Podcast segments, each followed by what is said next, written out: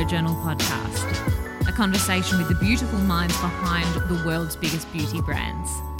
I'm your host, beauty writer Gemma Watts, and in this episode, I'm joined by the founder and CEO of Lanolips, Kirsten Carriol. Kirsten Carriol didn't grow up around beauty in the traditional sense. However, her upbringing was instrumental in the creation of her brand.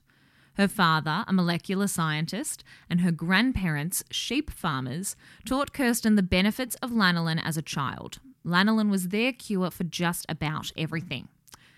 Passionate about beauty, Kirsten grew to travel across the globe, trying just about every beauty product she passed along the way, before returning to Australia and launching her own beauty PR company.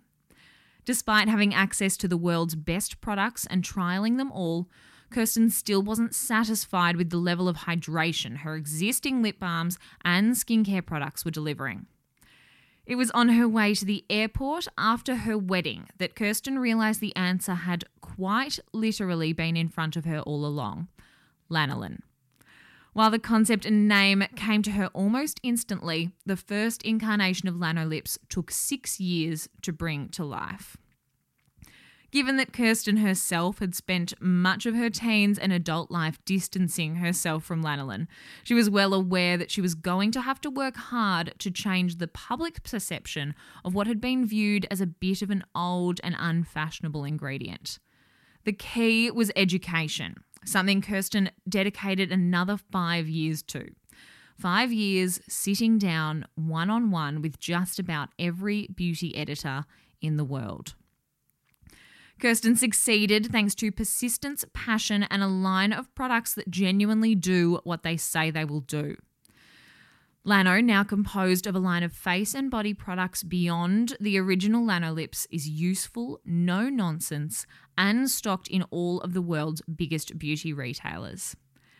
As per episode 40 with Jouer's Christina Zilber, this episode was recorded before we entered any stages of isolation, so you won't hear references to the current climate. I've been listening, and what you've asked me for is an escape because beauty makes you feel good. So, even when we do get into the remote recordings, I am going to work very hard to keep delivering on that promise. I visited Kirsten at her home in Sydney to discuss why some of the world's best selling lip products aren't actually helping your lips at all, her favourite unconventional uses for Lano's Cult 101 ointment, and how the world of digital means that public opinion in the beauty space has a voice independent of traditional press.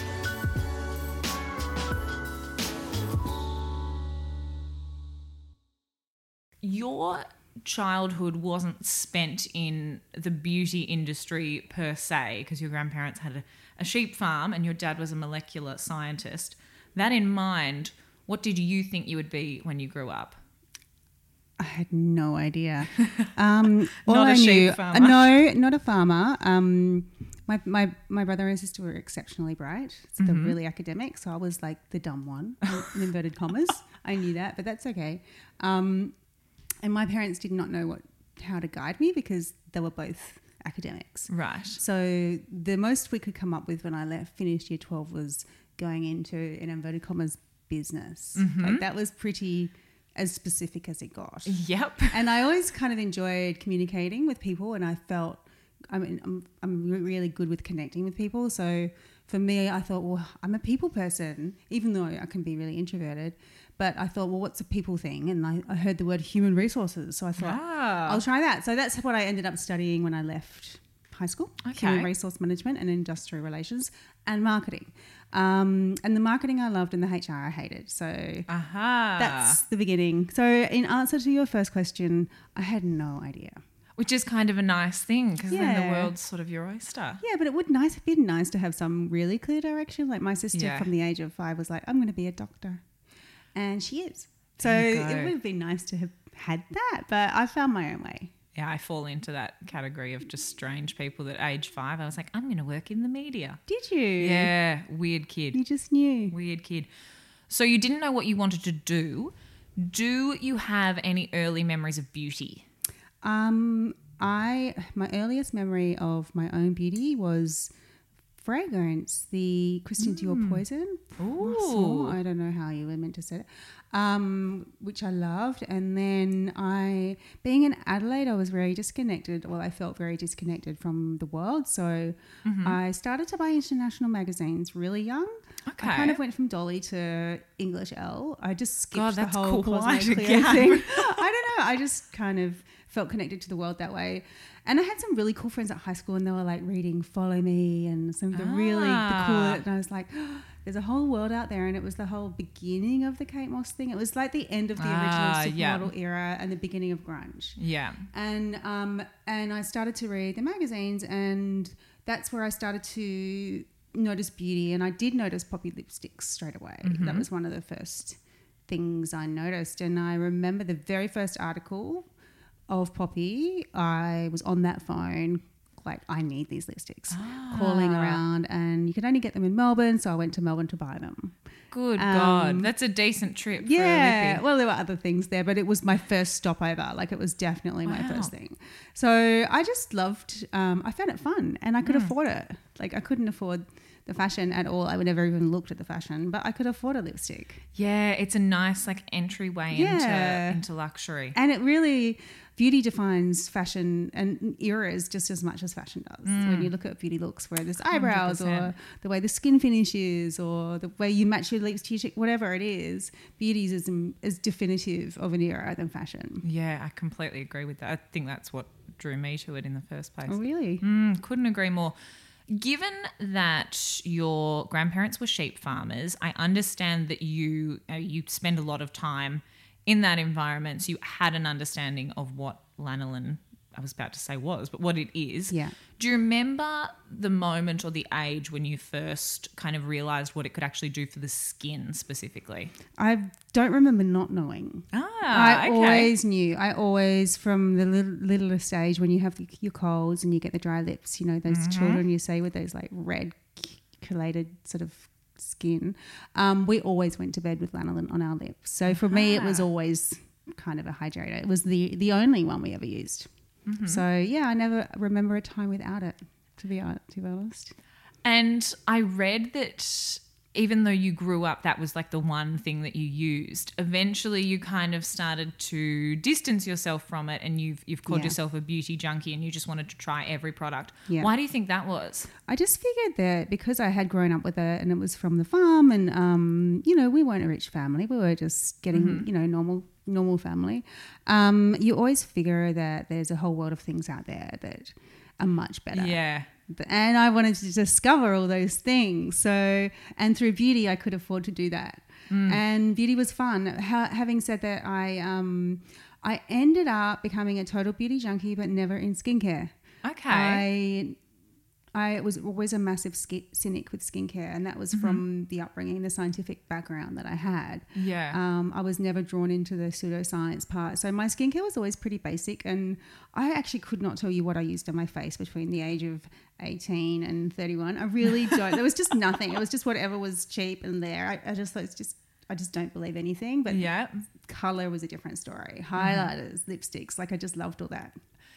Did did that time that you were a beauty junkie did that coincide with your PR career? Because I understand after you studied business in inverted commas, you got a job in PR and then went on to launch your own beauty PR company. Yes. Mm-hmm. So we, um, I was a beauty junkie before I got into PR. Okay. Um, I got I was a beauty junkie, and then parallel to that, I got into a job which was in a branding agency and marketing. Mm-hmm. Um, and they just happened to have a few beauty brands on their books at the time. There was a brand called Prestige Cosmetics, Yes. um, and Kiss Makeup, and I just was naturally really good at it. And I think Hmm. I I just knew what the journalists how they wanted the story to be presented so i could talk about you know i remember a lip collection we launched and it was all berry colored so i knew kind of how to do the center i just kind of knew how to present it because good skill to yeah i just good kind at. of loved it and passionate and i knew what to do Yeah. it came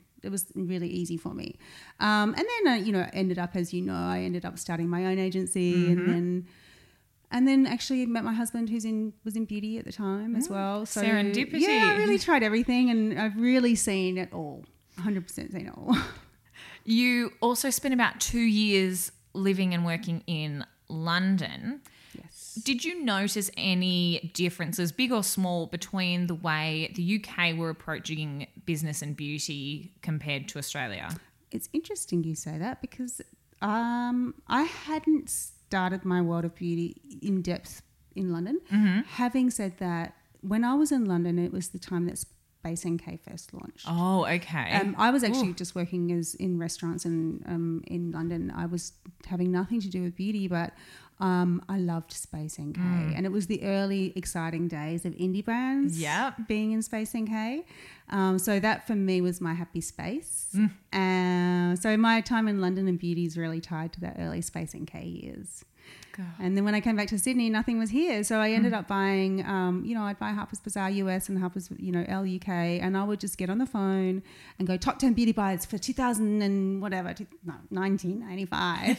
and I'd literally call the department stores and order over the phone. I want these five, top five things, just send it to me. I'd do mail order over the phone to get the top five buys of the season. God, people now wouldn't even realize you can call a department store. No, store. I know. What there's a Hey, what's a phone? know, but it was the only way then. I remember Yeah. ticking them off as they arrived. Got, Oh. Yep, all done.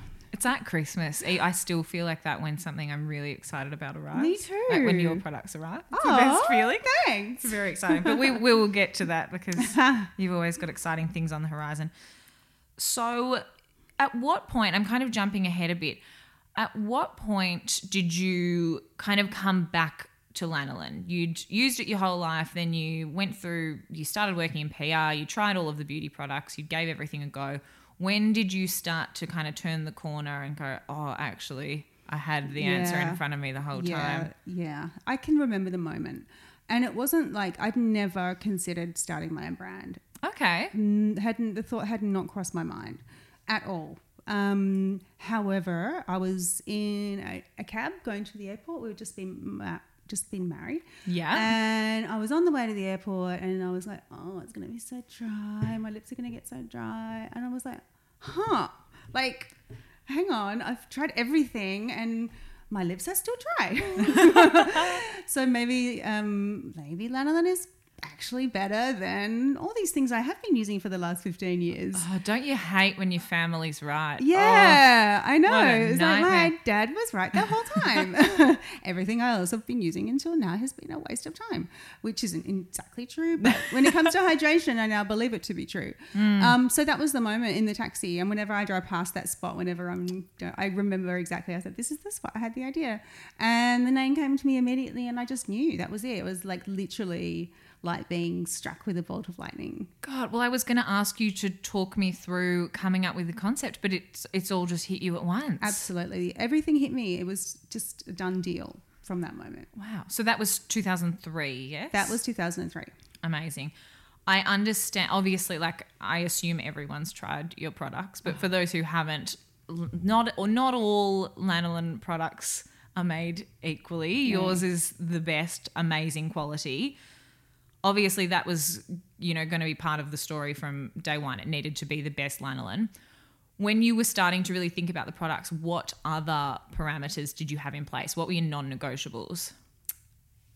My non negotiables were that it had to be as high percentage of lanolin as possible. Yeah. And if something else had to be in it, there had to be a really good reason for it to be there. Okay. So my 101, that's how my 101 ended up just being lanolin because there was no other good reason for anything else to be in it. Yeah. Because it was about just being a super hydrator. Mm-hmm. And I said to my dad at the time, I said, what else do you think I should put with it Mm-hmm. um, as like a multi-purpose balm?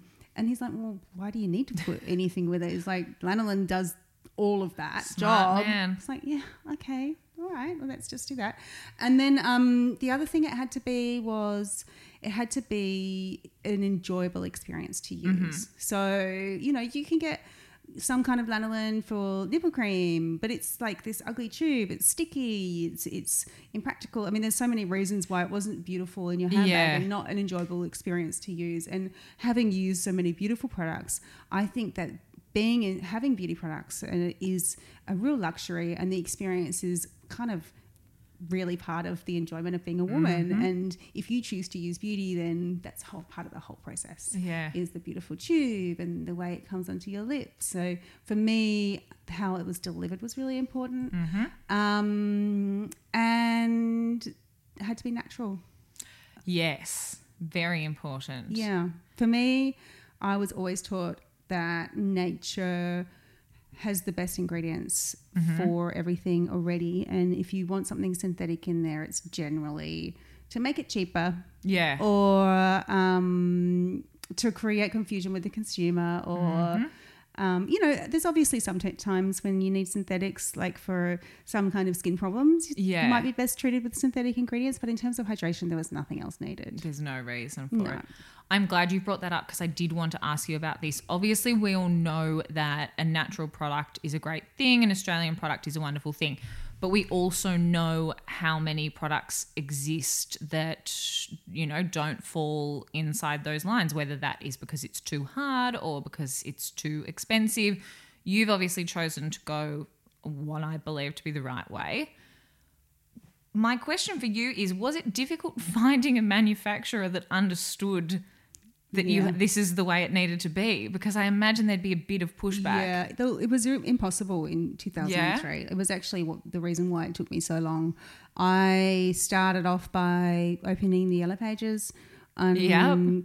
finding manufacturers. The Yellow Pages is yeah. a book. Yeah, it, you, do- if you heard of it, it's this big book. It's made of paper. And it's full of phone numbers. Mm-hmm. Yeah. and you find things. It was basically paper Google, and I should mention we're having a rosé as we do this Sorry recording in case they can hear clinking. so you went through the Yellow pages. I went through the yellow pages, um, and I had been in PR, so I knew how to do a bit of talking at this point. So I did manage to get some appointments. So I called a few manufacturers and said, "Hey, I'm making this thing. It's lanolin based. Can I meet with you?" And they all pretty much took a first meeting. So I went down to Melbourne. They were all in Melbourne, and I sat down and I showed them my concept, and I was like, "This is going to be all lanolin, and it's going to be all like natural." And they were like, "Yeah, yeah, great, great, yeah." No, but we're not making it for you because Oh, you're just too small. And what they wanted, they were really happy if I was to walk in there and take a formula that already existed on their shelf. And I didn't even know that was a thing. Like, Mm. that there's these, they sit there in their labs and they've got existing formulas. If you want to walk in, say, I'll take that, please. Here's my label. They all take your business. That's so. I didn't know about this until I started doing this podcast. It's Yeah. crazy to me. I know. I, I was like, that's that that's just nuts. And they all, or they were happy to take something and change it a small amount. Yeah. But the level of lanolin that I wanted to work with, it just didn't exist, and they just didn't want to be bothered doing the work. Um, even to the point, one of the biggest manufacturers, he actually said to me, this older guy, he's like, you know, when I was doing this business in the 1970s, the first lip glosses I ever made, they were all lanolin There you go. because that's what got all the shine. Um, but we just don't do that now. I'm like, not Yeah. comfortable. Sorry, can't do it. So then my journey took me to um, working with a cosmetic chemist because I was kind of really losing my way. And he found this fancy manufacturer in Italy, and I was just so lucky they even looked at it. He pulled all these strings, and how lucky I was. And they came back, and their response was here's our formula.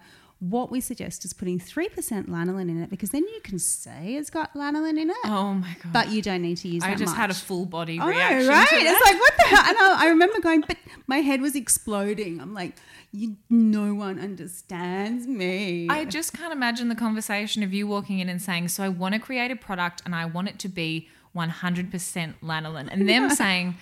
Yes, that sounds great. What we will change is we will uh, make it 3%. Uh, we will change everything. so we like your idea. We're going to uh, do something different. you were going to do something completely different. Oh my and you are lucky to be in the room with me. oh, So it was a really frustrating process. Um, but, you know, there are many other turns I took and left and right and up and down until I eventually got to what I wanted. well, that process took something like nine, Six years. six years, six years to bring to life. Am I right in saying you were doing pretty much everything yourself? Yeah. Oh so, and I had my I had my PR company, and we were heaving at Yeah. that point. It was pumping. Six years is Um, such a long time. And I had two children at that time. Oh, I, well, I technically three because the PR company is. Yep. So Yep. I gave birth to two children. Um, but I I never you know what? I think people ask what's the secret of success and I think the number one thing is you have to be so passionate about your idea Yeah. that when things get hard and they and they will, Mm. you still keep going Yeah. because it's only that that keeps you going. Mm. When things get really hard, it's really only your absolute love of it and belief in it that keeps you going. Keeps you going for six years. Six years, and yeah, yeah, This is probably a difficult question to answer because there's really no way of knowing what would have come from the alternative. Obviously, the pros of you kind of doing it yourself is that you got to have complete control and the final say was always yours. The brand is perfect, as you know, I'm obsessed with it. However, if you had your time over, do you think you would have done anything differently? Perhaps just to bring it to life sooner? Was there anything you would potentially tweak? Yeah. Look, I I've made plenty of mistakes. Um, We all have. yeah, I've made heaps, and I I'm not ashamed of any of them. Um, I've learned from hopefully every single one, but honestly, when I look at the mistakes I've made, I, I sometimes I rewind. I put myself in the back in that exact position again. I give myself the facts I knew at that time, and I think would I have made those same that same decision? And mostly I would have. Yeah. So I just think that, the, that yes, they're mistakes in retrospect, but at that time it was still probably that the correct decision given the information you had. So um, one thing I would always regret though is not bringing it to life sooner. Yeah. Um, that's probably my biggest regret. Um, and everything else are learnings, to Yeah. be honest. Yeah. Yeah, it's a nice way of looking at things like that. When you when you had the finished product, which took that long, worth it, you started approaching retailers. My understanding of that is that every single person said yes to you. Myer, David Jones, Priceline, all the big guns. Did that change the plan at all? Because I imagine having that many major retailers want to bring your brand on might change the manufacturing process. It would probably change a couple of things. Uh, it actually didn't Okay. because the minimum quantities you have to make Of course. were so huge Mm. anyway, and that was just one of the risks um, small businesses owners have to take when they're making when you're manufacturing. Yeah. Um, the minimums were really high, so Mm-hmm. I just went through it faster, yeah. um, like pretty much straight away the first time. Um, so Which that was is kind of a nice problem. Yeah, it was a nice problem to have. So no, that didn't change it. It um, but it was a certainly it wasn't a slow build in Mm-hmm. terms of launching. It was an immediate launch. Like yeah. I mean, when the product's are good. Thanks. That's what Gemma. happens. My pleasure. Let's keep going. So, lanolin as an ingredient, prior to your launch, it was kind of, I mean, I can't even think of the word for it, but kind of like an older, more traditional, natural ingredient and one that you had, I mean, sort of distanced yourself from. How did you go about changing public perception of lanolin and making it this cool ingredient? that was really a lot of elbow grease. So, Mm-hmm. um, I, having been in PR, Yeah. knew how to, um, I wouldn't say spin a message because for the first time in my life, I felt like I wasn't spinning a message, Oh, what a nice feeling. which was so amazing because, every you know, PR, you're spinning Yeah. all, the time. Um, and for the first time, I was so passionate, I didn't have to spin anything, Mm-hmm. but I, I knew how to. How the messages got to the public, and Right. at that time there was no social media when I launched. There Yeah. was there was nothing. It was the infancy of blogs, so blogs had just started, Okay. and that was a big part of me entering the UK market. Were, were the first part of blogs, um, and that was amazing actually because for me, blogs allowed my brand to blossom through social media. Probably in one of the earliest brands that ever blossomed through social media because prior to that, it was 100% just press Yeah. who could say if your brand was good or not, Mm. and you are really just hoping that they like it. Yeah. You have no control. Whereas suddenly, when blogs started in 2008 and 2009, public opinion started to have a voice Yeah. independently of beauty writers.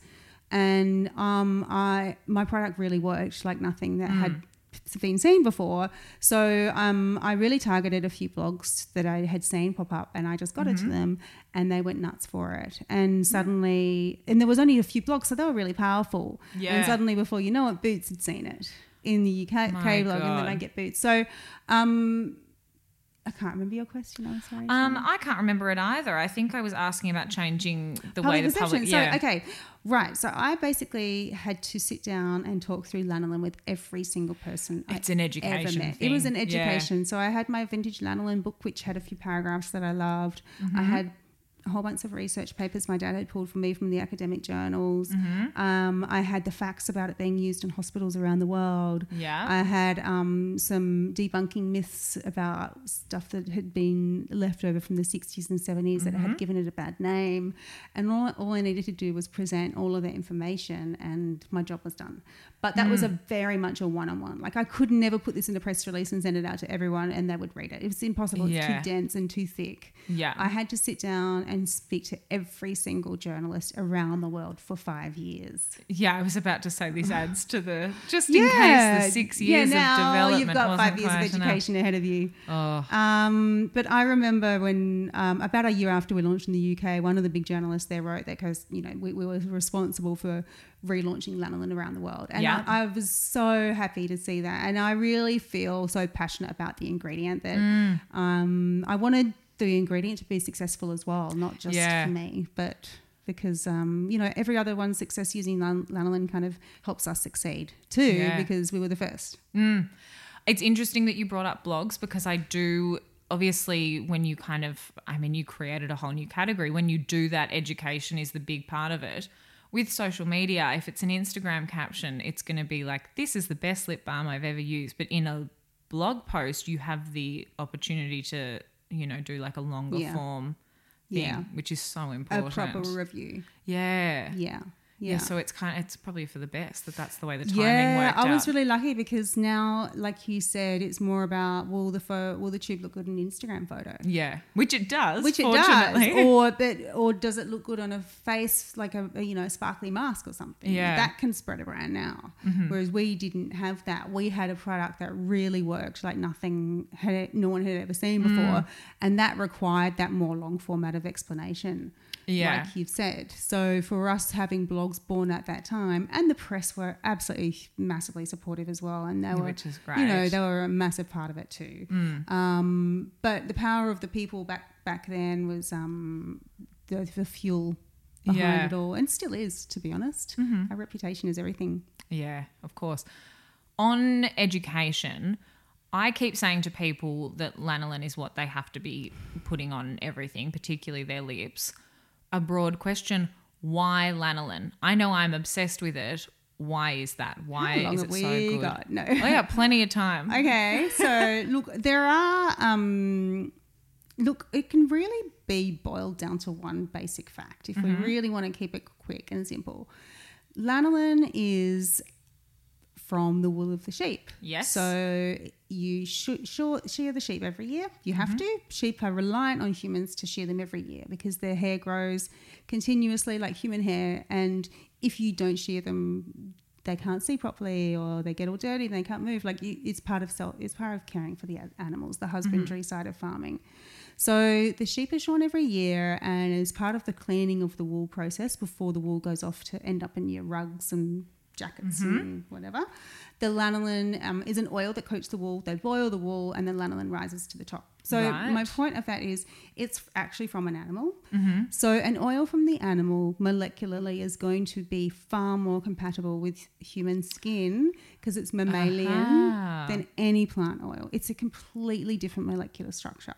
So I recently had some research done with um, my dad's uni, actually, different department, but we looked at the molecular structure of a whole bunch of oils. Um, we looked at rosehip oil, we looked at coconut oil, um, we looked at petroleum jelly, Yep. um, mineral, mineral oil, sorry, and lanolin. And Mm-hmm. um, but lanolin is a completely much more complex, much more diverse molecular structure. The other Oh, structures are so simple. Completely Yeah, and I different, think that's the key is it it is almost identical to your own oils. Yeah. That's why it's so great. So once you've established that base, then you can talk about the quality. So lanolin from the sheets back is this stinky, revolting mess. Yeah, we don't want that. You don't want that. It would be revolting and also full of pesticides from farming and it could Oh, of course. cause irritation. There are many reasons why you need to, you would never use organic lanolin ever. Right. Ever, ever, ever, Uh-huh. unless you want to smell like a dirty old sheep. This is a good point because people read the word organic and Yeah, immediately go, think it's ah, good. this is the no, winner. Not with lanolin. No. So, so there's that, and then also, um, what lanolin does, it actually holds its own weight in moisture. So Mm-hmm. it will hold weight. It will hold moisture into inside your skin surface. Yeah. So, and it's also medically proven to penetrate as part of its the way it hydrates. It actually properly penetrates down to the deepest layers, whereas something like a um, mineral oil or petroleum jelly, it will coat and it will Mm-hmm. just sit there. It's it's not compatible. It's too big a molecular structure. It cannot absorb. I keep trying to explain this to people, but my explanation is just, just Oh. don't do it. No, just don't do it. That's a good. Yeah. Okay, so it's really slippy because it's just sitting there, right? Yeah. Whereas lanolin, it feels really rich, but eventually it's kind of not there because it's actually absorbed. yeah. and it's a barrier so it will stop Mm-hmm. your skin from losing moisture so it's really really really really really magical like it's actually properly Yeah. magical I keep saying this, but now I've actually got a you've got your reason can- yes it's a can just- properly a magical ingredient I can just direct them here. Bring them over here yeah, I'm set for life now. That's excellent.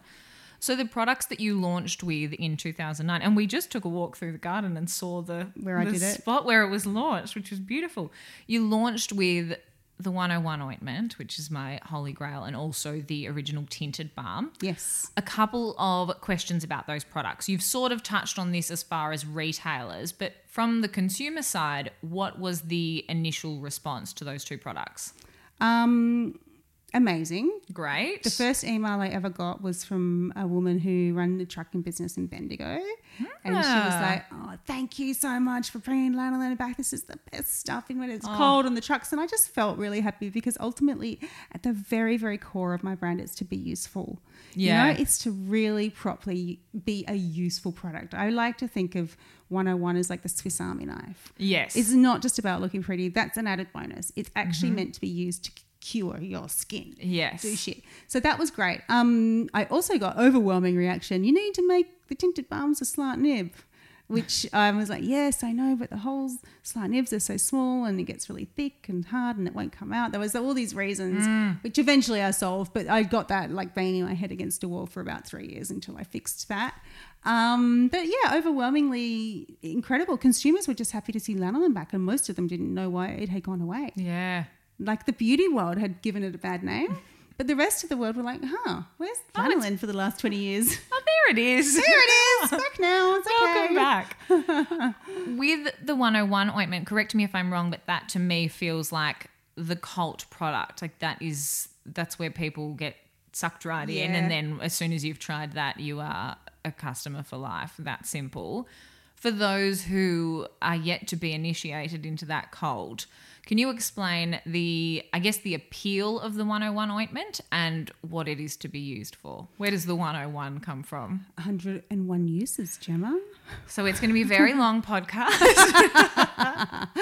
But it, it's kind of, we actually do have our document of 101 uses, but it was meant to be more figuratively. Yeah. you know, and also like, you know, when you say, oh, I'm studying maths 101, it was more about the basics of it, Yeah. you know? So it was kind of a play on words between multi-purpose but also the, the best and the basics and just like the solid kind of what you need um but the 101 ointment is works because it works Yeah. it's simple, Simple as, as that. that. people say how you know what's the trick just make a product that works yeah. just make a product that does what it says. Mm-hmm. And I think that um, brands can surprisingly get that so very wrong.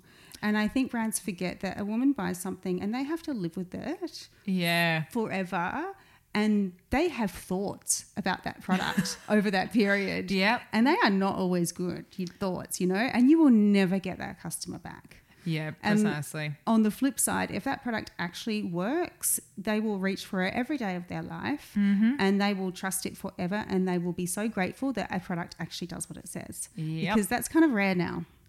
I mean, it's the th- you can have the best and most beautiful marketing strategy in the whole world, and you might get the first round of customers might be unbelievable, but if the product is not No, good, and they're I- not going to come back. Yeah, and I, I, I agree. And I also think there's a little part of all of us that wants to believe the marketing. So oh, you'll yeah. give your Even products. I'm suscep- yeah, susceptible and to you it. and you give the products a bit of a grace period. Yep. Even if it's really not doing it, you talk yourself like Mm-hmm. it is. Yeah, I think it. I think I see a difference. Like I really actually think.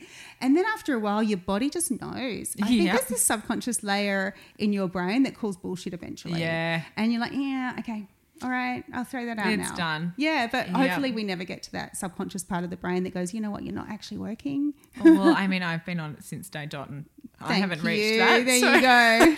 You haven't called bullshit on my product I yet. I think we're safe. I think I think your brain has a. I think women's brains have a healthy level of wanting to believe the hype, but also calling bullshit on it at the same yeah, time. we're empathetic, and then when we've we've had enough, You're just like, no, we know when to call it. no, I won't be buying that brand again. Yeah, that's the thing. We won't go through 101 uses, but do you have any favorite ways of using it? Perhaps some unconventional ones. Yes, my hack, my favorite, one of my favorite hacks, is when you're flying, and I Yep. use it inside my nose because you know Ah, how you will seem to get sick after you're flying. yep. It's because the air conditioning dries out your nasal passages, Mm-hmm. and the mucus in your nose is designed to protect you from absorbing bacteria. Right. It's actually your protection. So when you're flying, your protection is gone. Mm-hmm. So if you line your nasal passages with the 101, then it gives you your protection back, oh my god. right? No brainer. What have I been doing? Doing all your life, getting off planes with colds. How But even like even just the flight Melbourne to Sydney, it's not a long flight, but I still get off the plane being a bit. Yeah, so Just a bit off? always line your nasal passages with 101 Well done. That's me tonight. Yeah, and also I use it on my cuticles when I fake tan to Yeah. stop getting that build up. Yes. Um, I mix it with cream. Before I had face base, my face creams, I would mix We're it with whatever creams yeah. I had to supercharge them. Um, I would mix it with my body creams before I had body cream. You can supercharge Yeah. anything, really. Yeah, it's like a little booster. The 101. It's a hydration booster, yeah. Similar to your cuticle tip, I do it on my hairline when I'm Oh, tanning. Oh, good, good one. And also eyebrows because I get my eyebrows tinted. And if you've got facial tanner on, the tint just goes right off. So I use it as like a barrier. Oh, good one. Perfect. Nice. Thank you very you much. You tell me more. I'll just send Keep you an going. invoice. I um onto the the tinted balm. I spoke to Nicole from Glasshouse Fragrances recently, and something that um that stuck out from that conversation was she was talking about the difference between creating a fragrance for the skin as opposed to the home, and that got me thinking about, I mean, a, every other type of cosmetics. So with with the balms, you've got your 101 101 ointment, which is pure lanolin. How difficult was it to start playing with tints? Did you have to to change anything, or was it pretty straightforward? Um, tints were pretty straightforward because you're still working with what I call an what the industry calls an anhydrous formula, so it's Uh-huh. without water. Right. So it's just pu- pure oils. Mm-hmm. Um, when it gets more complicated is when you're starting to work with the water and oil formula. Yeah. So when you get to when you're formulating creams. So when I did my first hand creams, because Mm-hmm. that's when you get into stability issues and when things Yeah. can separate. Um, and you need to gel the all the ingredients together. You're literally mixing water and oil Yeah.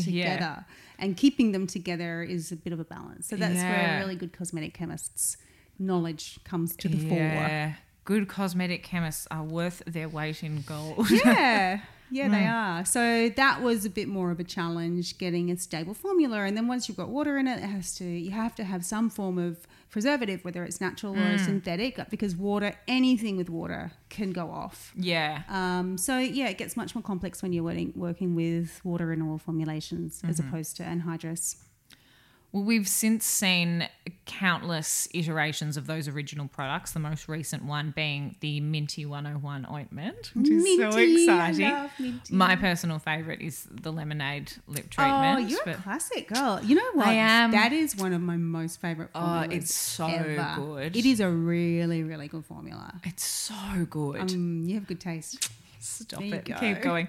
With I mean you're you're developing new things all the time. Are you constantly thinking about what's next or are you kind of working off consumer demand or is it a bit of both?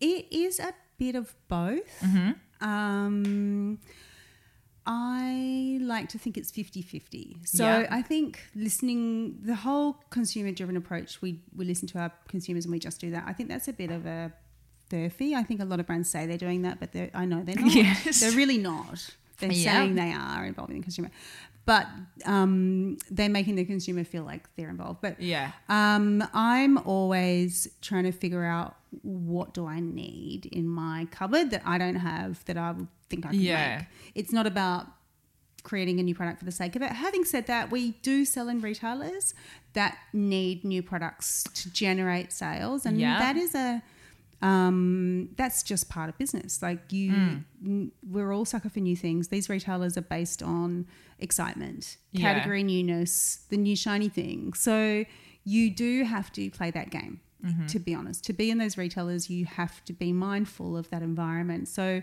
we do products which I like to think create excitement, but Mm-hmm. also remain true to our useful, no nonsense aesthetic. So, Yeah. for example, lip water for us That's another um, It was a beautiful um, product I love doing, um, but it was a bit more of that kind of. It was a bit shimmery and a bit pretty and a bit kind of more felt a bit frivolous. But that formula is like super high quality hydrohyaluronic It's acid. gorgeous. It's liquid lanolin.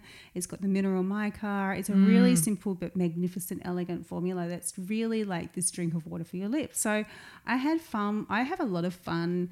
Um, kind of patching together the useful part Yeah. of being fun at the same time. I try to make fun useful too, like properly useful. Yeah. Yeah, I think you've got, kind of nailed that balance. Thank you. I could be wrong. This is back to me getting excited every time a parcel arrives, but I feel like you guys have new things coming out so often, but that could also just be because I love the brand. So I'm like, Got I- your eyes open. Yeah. Whereas there are other things that just kind of might, you know, not Be be on my radar necessarily. With the- the volume at which you're developing new products, do you ever suffer from creative block at all? I can go for six months without a thought about a new product easily. I could probably Yeah. go for a year without a thought of a new product. Um, but the minute I go, okay, maybe, you know, let's just think of some ideas. If I was to do something new, what might it be? And then it just flows really easily in. Like I had a moment the other day, I remember thinking, I can't think of anything I want to do right now. And, oh, is this going to be a problem? And then I sat down and I, I've always got a few kind of formulas in my cupboard that I had been developing like Yeah. for years, um, little things that I've bought up myself or worked with my lab on. And suddenly I kind of like, huh, okay, I know exactly what to do with this now. I, this is perfect. Like I got really excited and it's something that I'm going to bring to life in the next sort of um, six to 12 months. So, in answer to your question, um, if you have to force it, you shouldn't do it. Yeah. Um, and it's not hard. If- Yeah. If, but you've got to kind of let it come. Yeah, I was going to ask if you had any advice for anyone who might be like going through that block, but I think that's that's perfect advice. Just don't force it. But I think there are some businesses that are a different. Um, like I like, I'm playing the long game Yes. in my company, and I always Yeah. have. Whereas there are some businesses um, that are playing that short game, where Hmm. they just want slam it out hard and fast. What's the new trend? Let's get that out. What's the new trend? Let's get that out. That's different. You know, Yeah. they need to go. Okay, pink clay's a trend. We've got to get a pink clay thing out. Whatever it is, unicorn's Yeah. a trend. Let's get our unicorn thing out, and that's fair play to them. Mm-hmm. That's their thing. So that's a completely different business model to me, though. Yeah. Yes. Well, as evidenced by six Yeah, years. you know what? I mean, the, I, I don't judge. It's just not. It's not No. what, we, what we are about. No, I mean, you've got to have a, you know, your business has got to have an ethos from day one, and you've got to Yeah, stick with that. Yeah. You're about the long game. That's yeah. yeah, frankly, the way it should be. On those um, many riffs on the original products, have any fallen flat? Uh, yeah. Um, we had a hand cream. Ironically, would do really well today. Um, Yeah, you don't say. I'm like, where's that formula? It's a, a hand cream with antibacterial Oh god. and SPF in it, and it was awesome. But it totally bombed, and it was just too many things in one product. It was too much for a consumer, and I think, I mean, there was a few things. It was too complicated, yeah. and people didn't come to us for antibacterial. They've got Yeah. Dettol for that, and I get they that now. But as I said. I just, you know, I thought it was really problem solving Mm. and clever, and it was, but it wasn't what people wanted from us. And that's something that's really helped guide me now Yeah. is I don't do things that I don't think people want from us Mm-hmm. that people will go to other some, someone else for. I mean, it's a nice way to, I guess, reconcile. A, a failure is the wrong word, but like maybe a misstep like that is just to say, okay, well, this isn't what people want from our brand. Yeah, It's a nice way of kind of reframing it. yeah. They do not want that from us. Mm. Although so many of us are still calling it Lano Lips, it's really Lano now because there are so many other products for the face and the body and the hands. How did you, I guess, make that shift into products for the face and body? And how does the process differ from the original products? So um, it's interesting because we had a body, we had an everywhere cream in Yeah. our range in 2015. And for me, I wanted to to create a cream. I didn't want to do, I didn't want to play in face. Yeah. And I also didn't believe, more importantly, I didn't believe face creams were really that different Okay. than creams for the rest of your body. And I still don't believe that, to be honest. There's small differences, but not as complicated as it's made up to be. Yeah. Um, so I created Everywhere Cream to be every uh, face cream, body cream, everything cream. And I love that cream. Like it, to me, it's actually it- it's our staff favorite. It's it's PR's favorite. It's a beautiful cream. However, um, no one used it on their face.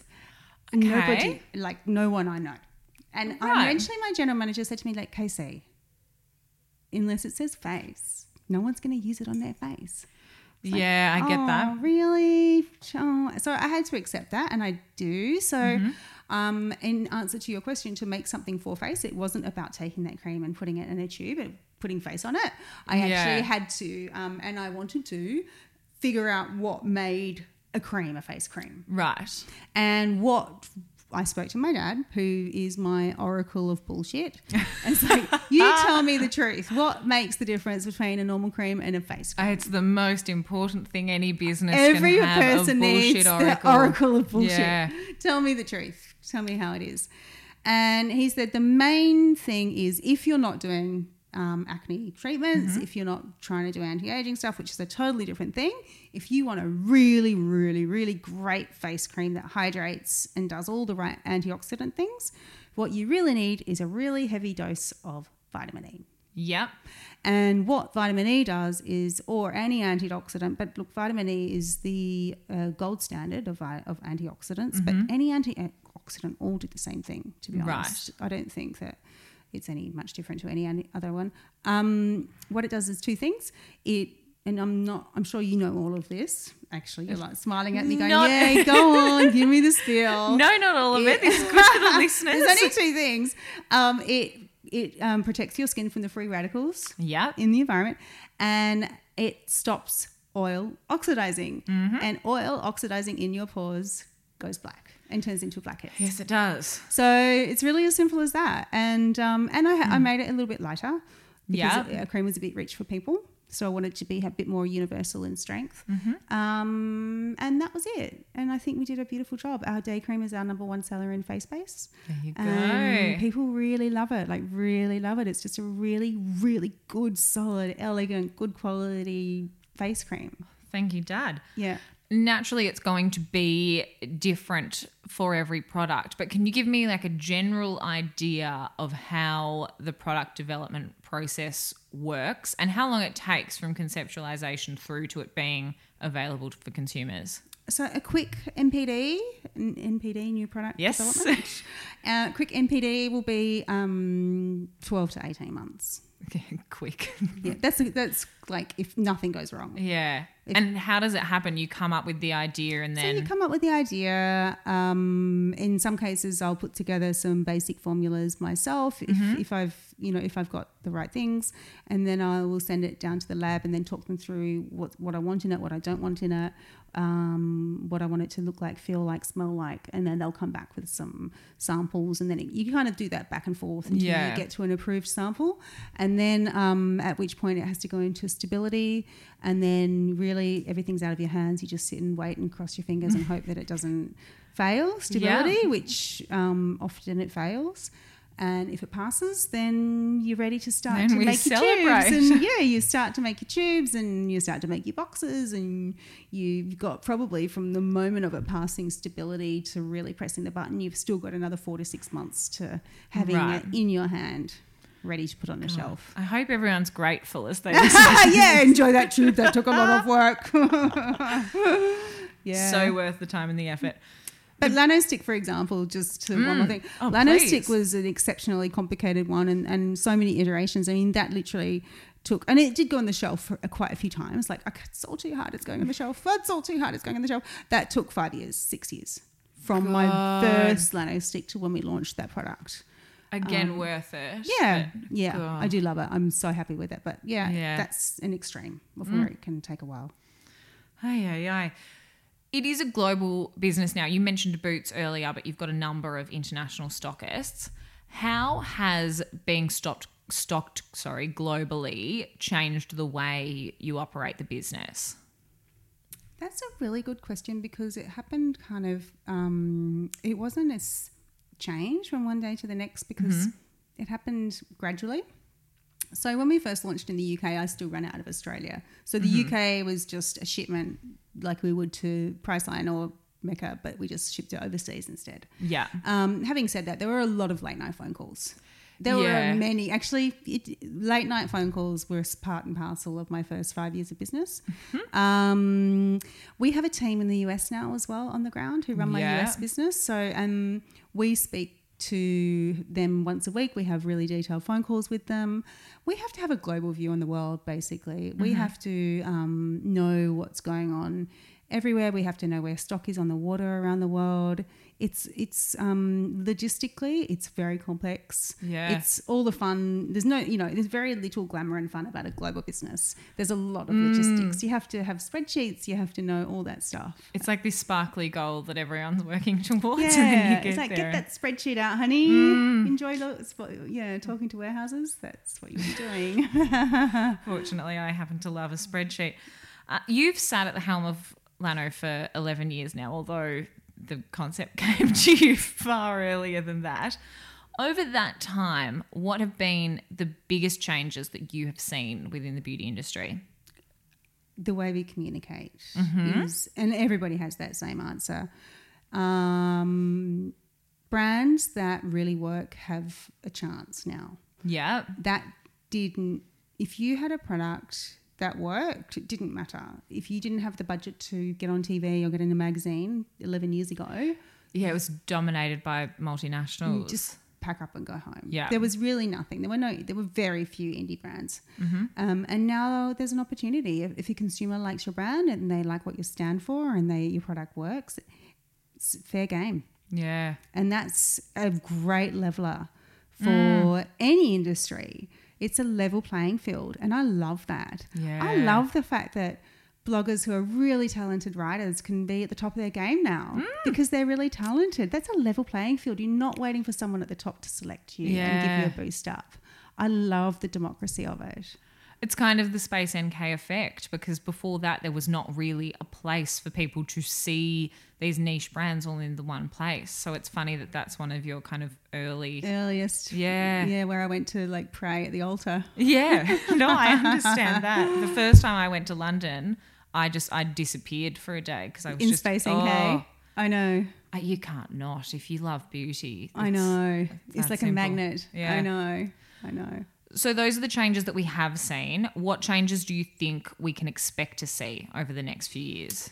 I think Gen Z is a really interesting generation. And I Which one is Gen change. Z? This always confuses me. I might be wrong, but I believe it's the TikTok generation. Okay, yeah. As long as yeah, when you say TikTok, I'm like, ah, yes. Oh, those ones, yes. Yep. Uh, the e-girls, that kind of yeah. So God, TikTok's very confusing to me. it is. However, I've got um, a 17-year-old niece, and I was on holiday with them last year, and I learned a lot. And I've, my kids are kind of that generation Hmm. as well, so I'm starting to really understand them really well. Because I never really understood millennials that well, Yep. because the, the, I I just didn't wasn't one of you, Mm-hmm. and I didn't have kids like you, so I had to learn you. Yeah. yeah. Um, and I li- I did, but I'm learning Gen Z much more organically. Mm-hmm. And what I'm learning is they have a they're really really funny, and Yeah. they have a very very sophisticated bullshit detector, Great. which is interesting about in terms of how it's going to affect brands and the Mm. level of bullshit they're able to spin. So I, I, I'm wondering if um, you know there's a whole thing towards transparency and authenticity, and that's just going to get greater and greater. I, I, sustainability is a big buzzword. yes, it is. Having said that, explain the success of Kylie to me then.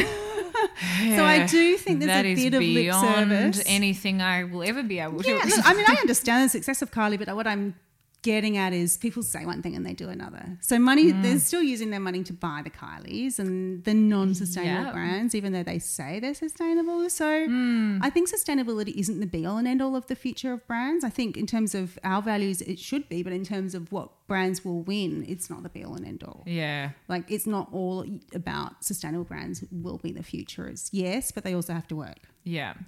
God, now I'm just thinking of imagine Kylie answering the questions that you've just answered for me. Oh, oh, oh. You know, I've got a lot of respect for her. Oh, same. I think the, the whole family are very, very clever people. Yeah, and and her brand worked because it's authentic. Like she clearly Yeah. had a thing with her lips, right? Yep. She clearly wanted to make them look bigger, mm. and she clearly liked the matte lips, and that kind of was the perfect storm. Yeah.